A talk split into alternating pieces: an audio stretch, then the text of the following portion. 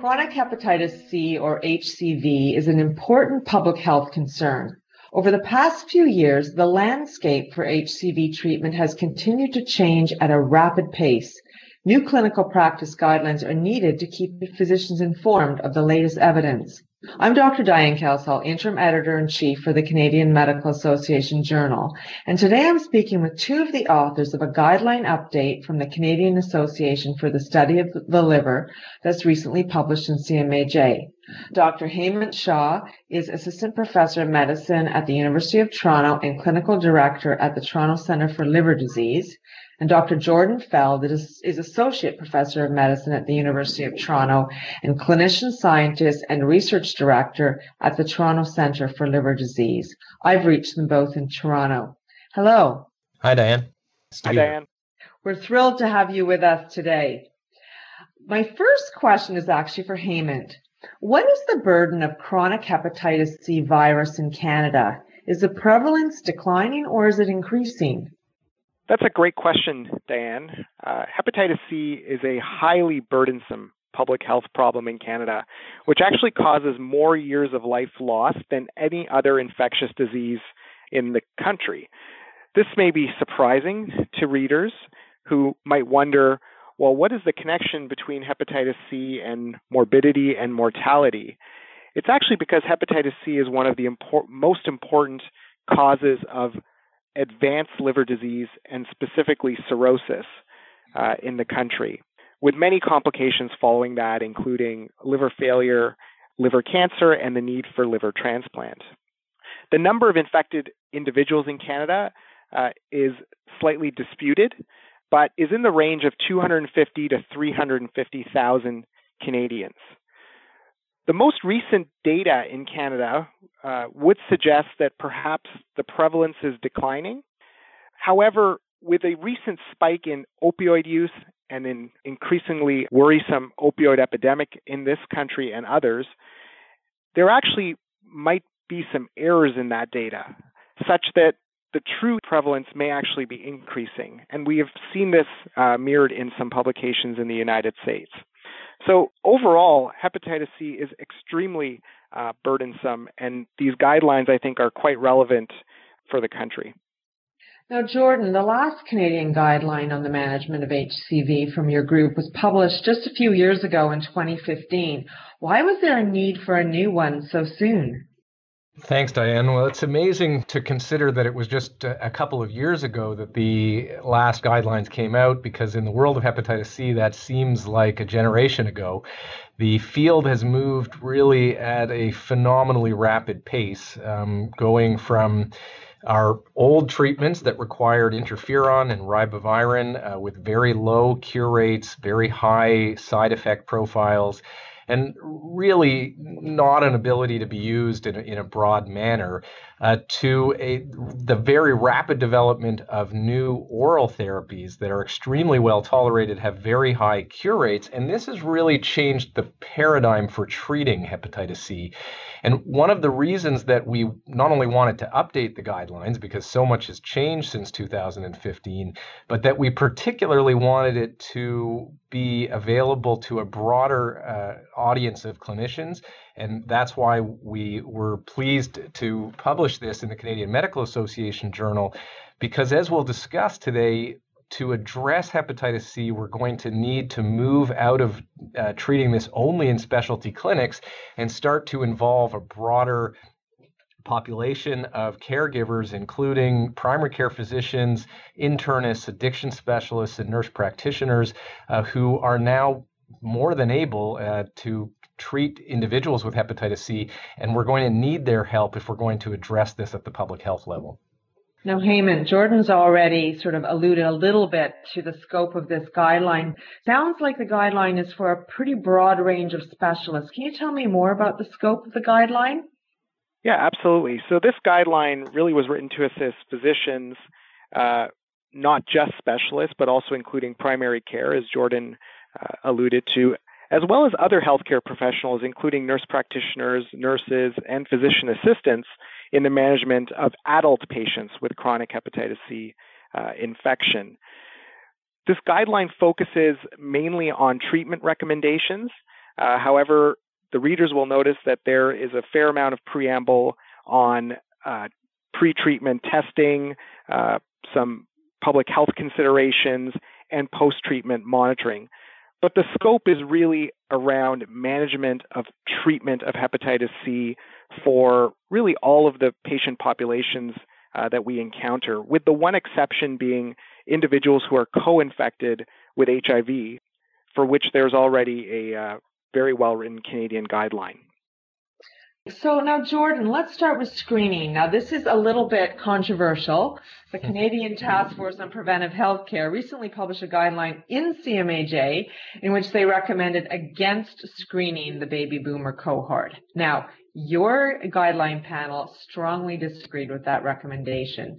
So, what are you recommending for screening and testing, and why is your recommendation different from that of the Canadian Task Force? Thanks, Diane. I think this is really an important point to discuss. It's a it is a, a key uh, difference about this guideline from what the preventative task force came out with, and. I, I guess I'll start by just saying that the Preventative uh, Healthcare Task Force came out with a recommendation to suggest that we should not do screening in those who are at low risk of hepatitis C infection. And, and I think most of us would certainly agree with that recommendation. The challenge is that we're not very good at recognizing who's at low risk. So if we could, that would be a great strategy to follow. But we've had a policy of using so called risk based screening for many years now. And unfortunately, the most recent data in Canada would suggest that our diagnosis rate is very low and that somewhere between 45 and 70% of those living with hepatitis C in Canada have not been diagnosed. So it's really just a challenge to to recognize that if we've been using risk factor based screening and it has led to a, a, diagnosis rate below 50%, we probably need a new strategy. So that's why I think we were a little disappointed to see the task force recommend to continue with the old strategy uh, that that hasn't worked very well. So why have we thought about uh, testing the birth cohort or the baby boomer cohort? The reason for this is pretty simple. Um, that people living with hepatitis C, by and large, fall into that birth cohort. So, somewhere between two thirds and three quarters of those living with hepatitis C in Canada are born between the years 1945 and 1975. And so it's a it's a simple way to approach screening rather than trying to address risk factors which people may not be aware of may not be comfortable disclosing, and that could come from the patient or the provider. Uh, a simpler strategy is to address it at a, with a more population based focus, where based on someone's uh, age demographic, it's recommended that they're screened for hepatitis C in the same way we screen for things like blood pressure, high cholesterol, colon cancer, etc. And th- this is also importantly non stigmatizing. It, it, doesn't associate hepatitis C ri- uh, testing with a specific risk factors. It's also easier to implement because you don't necessarily need to know and recognize and acknowledge risk factors that may have led to hepatitis C acquisition. And I, I, guess I would also point out that the, the task force raised a few key concerns. One was having access to treatment for those who do get diagnosed through screening, and also the cost of treatment. And I think these are important considerations and, and well thought out by the task force. But fortunately, actually, since the, that publication, uh, the Pan Canadian Pharmaceutical Alliance, or the PCPA, which is a national body uh, aiming to um, negotiate better prices on pharmaceuticals, has been able to develop uh, guidelines for much lower cost of acquisition for the hepatitis C drugs, which are still expensive, but much less so than they were. And as a consequence of this, many of the provinces and other jurisdictions in Canada have increased access. So, for example, now in Ontario, anyone living with chronic hepatitis C can access uh, hepatitis C treatment. So, I think many of the concerns that the task force raised have now been addressed by the new uh, uh, the new costs of the therapies and broader access. And given that, um, it is actually using a baby boomer approach. The reason we've recommended this is well carried out modeling studies have shown that testing the baby boomer cohort and treating those who are infected is cost effective. And those studies were actually done using the older high costs of the therapies and also lower estimates for the prevalence than uh, more recent estimates suggest. So, with lower costs, and higher prevalence of disease, it's actually likely that it's even more cost effective and may even be cost saving. So hopefully our strategy will increase the diagnosis rate, get more people into care, get them cured, and prevent the long term complications of this disease, which, as Hemant outlined, has an enormous public health burden in the country. And for interested listeners, uh, two of the modeling studies were published in CMAJ group journals, one in CMAJ itself and another one in CMAJ Open. So uh, you can check those out. Now, we've already talked a little bit about the cost of drugs being lowered. Um, so Hemant, moving on to treatment, um, this obviously has a, an impact on which patients should be considered for antiviral therapy. Yes, indeed. And uh, in this guideline, we make the recommendation that all patients uh, with chronic hepatitis C infection should be considered candidates uh, for antiviral therapy. And whereas in the past there were a number of uh, relative and absolute contraindications to hepatitis C treatment, we have made the move away from any contraindications to hepatitis C treatment uh, and would recommend everyone uh, be eligible for therapy. Uh, I think the two groups uh, to highlight that would probably not be appropriate for treatment despite this recommendation would include women who are pregnant as there hasn't been demonstrated safety of uh, the treatments in that group, and individuals who have another uh, life-limiting diagnosis where they they may uh, have a uh, imminent demise from. But other than that, everyone is a is a candidate and an appropriate candidate for antiviral therapy. So Jordan, when when a physician is going to has identified a patient uh, with HCV, what are some of the pre-treatment evaluations or assessments that physicians should perform or order? This is an important consideration. I think when we've moved to these very effective therapies, sometimes the sense is you can just see a patient with hep C and prescribe the drugs and they go on and take them and they'll be cured. And, and fortunately for, for many individuals, that is the case, but there still are some key things that need to be done before starting someone on therapy. And probably the most important one is to do some type of fibrosis assessment. So you need to know how severe the liver disease is. And fortunately, while we used to rely on things like liver biopsy, we now have a number of non invasive tools to evaluate uh, the degree of liver fibrosis. And, and really, the goal goal here is to rule out cirrhosis. And some very simple tools using um, even just regularly ordered blood tests like the AST and the platelet count allow us to exclude cirrhosis. And the reason this is important is that we need to know if someone has cirrhosis before they start treatment because that's going to determine their risk after treatment, whether they need long term follow up. So, really, the key is a fibrosis assessment. If the person doesn't have cirrhosis, a few other things to consider are drug interactions. Although the drugs are generally well tolerated and safe, there are some important drug interactions to consider.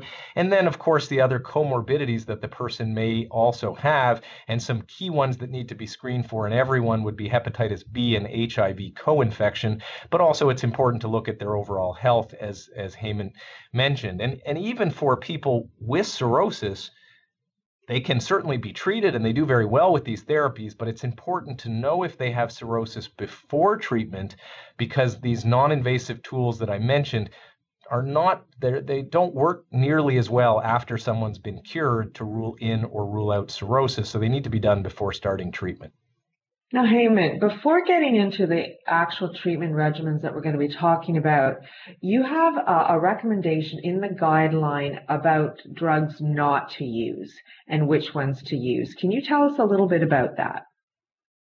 Sure. So, we've been fortunate uh, in Canada that since 2014 we have seen the arrival of an entirely new class of therapies to treat chronic hepatitis C, commonly known as direct acting antiviral agents. These are oral medications uh, in tablet form that directly target uh, particular um, aspects of the hepatitis C life cycle.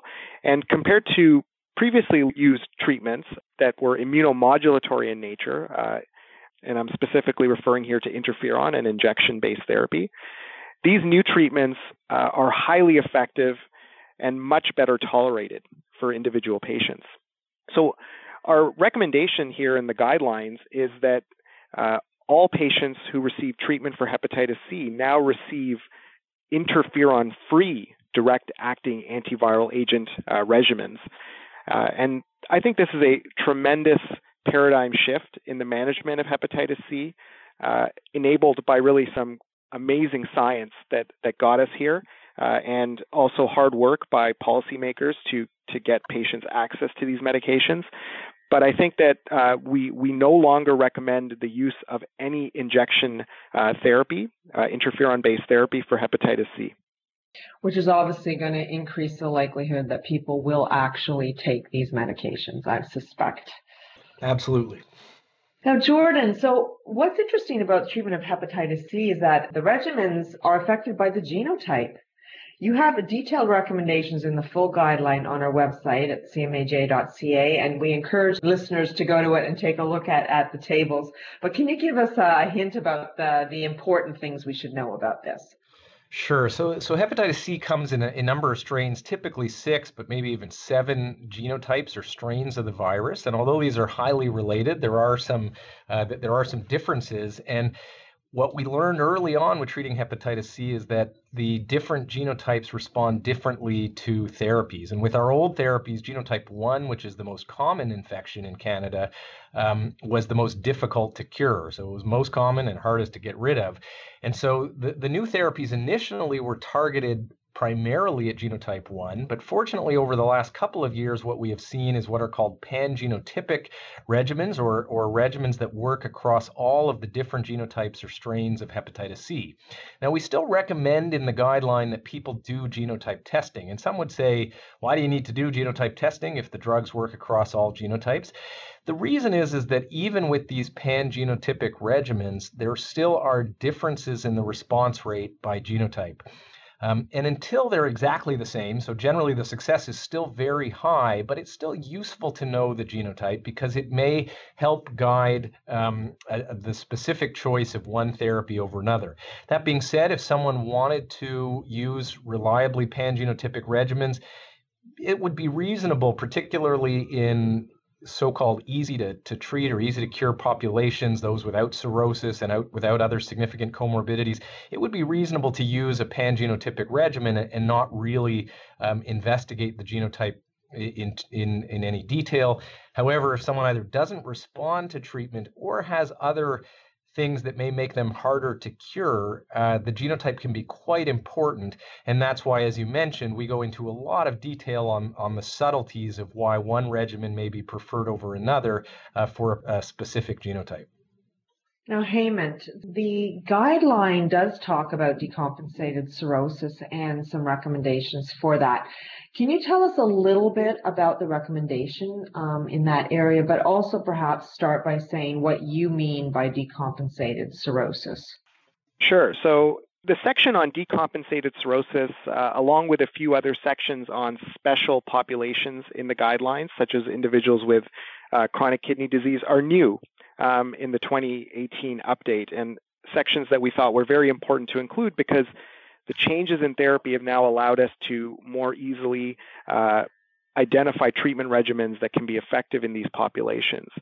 When we talk about decompensated cirrhosis, we're speaking about patients specifically who have demonstrated uh, clinical symptoms of liver failure, including ascites, uh, prior variceal bleeding, uh, jaundice, or hepatic encephalopathy.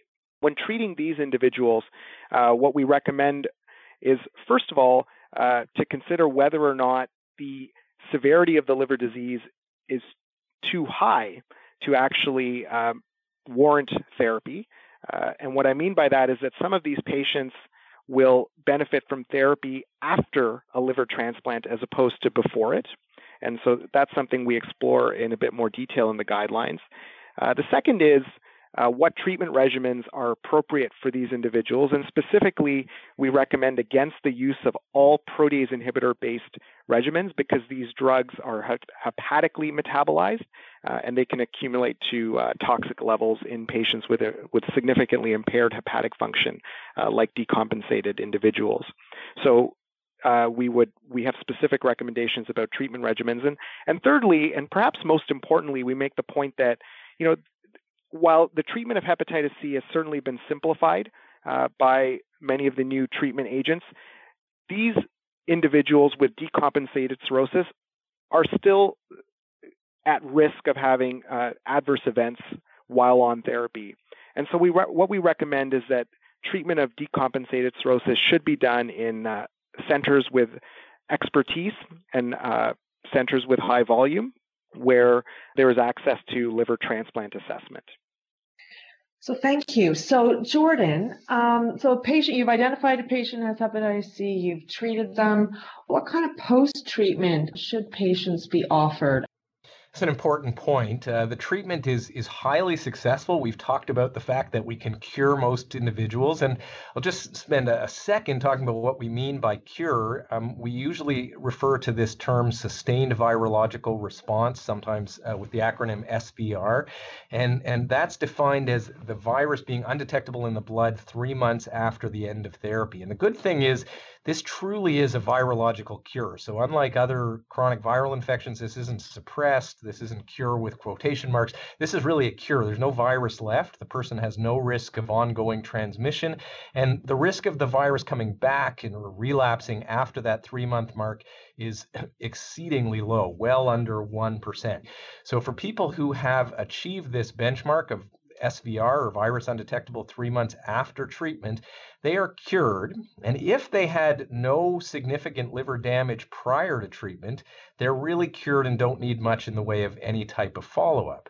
So I mentioned before in the pre-treatment evaluation that it's really important to know if people have cirrhosis before you start treatment. And the reason for that is that although cure of the infection does reduce the risk of liver cancer, it does not eliminate the risk of cancer. So, in those people with cirrhosis prior to treatment, even if they achieve sustained virological response, so they're hep C free, they still have a risk of liver cancer, and it's still recommended that they undergo surveillance for liver cancer uh, with an ultrasound every six months because liver cancer is one of those cancers. If we find it early, we can usually cure it.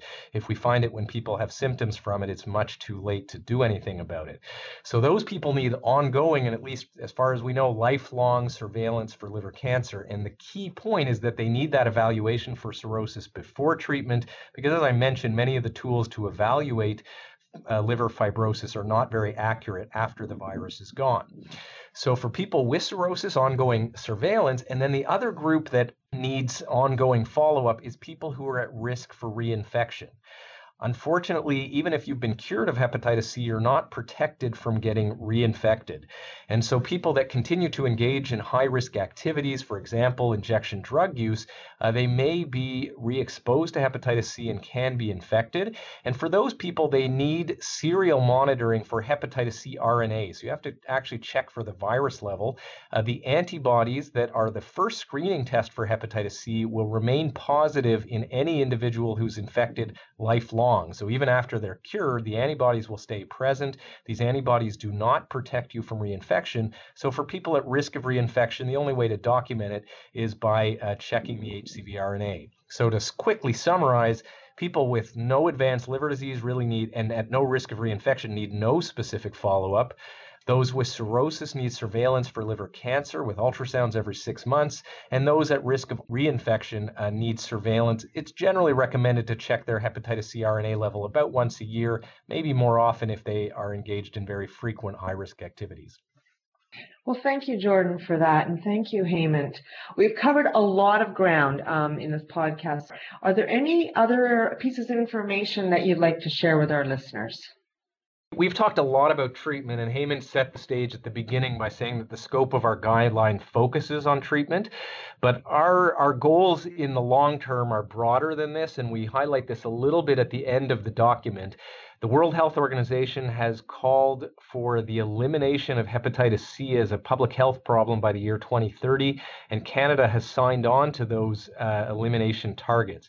And to achieve that, we're going to need to do a lot more than treatment. Our new treatments certainly give us the tools to uh, target elimination, but elimination means a lot more than just treatment. It means screening, so identifying those people who have the infection, getting them into care, and then making sure that we stem the tide of new infections, both primary new infections as well and reinfections. And that involves addressing a number of other issues, particularly harm reduction around drug use, um, which is a major cause of transmission in Canada, and also addressing some of these social determinants of health uh, that have led to a high prevalence of hepatitis C in some uh, more disadvantaged populations.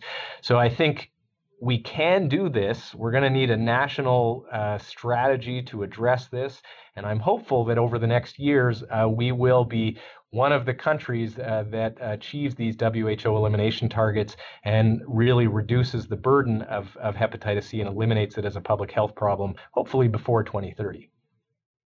Well, that's a really exciting way to end the podcast. When I'm sure if we had had a conversation like this, even, you know, five or more years ago, we wouldn't have been able to be so positive. But certainly looking at the advances that have happened, it's really exciting to see that such a goal is actually uh, within our grasp. So thank you both so much for joining me today. Thank you very much. Thanks, it was Diane. a pleasure. I've been speaking with Dr. Hemant Shah, Clinical Director at the Toronto Centre for Liver Disease, and Dr. Jordan Feld, Clinician Scientist and Research Director at the Toronto Centre for Liver Disease, to read the Canadian Association for the Study of the Liver Clinical Practice Guideline, visit cmaj.ca. If you've enjoyed listening to this podcast, we encourage you to subscribe to CMAJ Podcasts in Apple Podcasts or your favorite podcast app. While you're there, we invite you to listen to our many past episodes and leave us a rating. I'm Dr. Diane Kelsall, Interim Editor in Chief for CMAJ. Thank you for listening.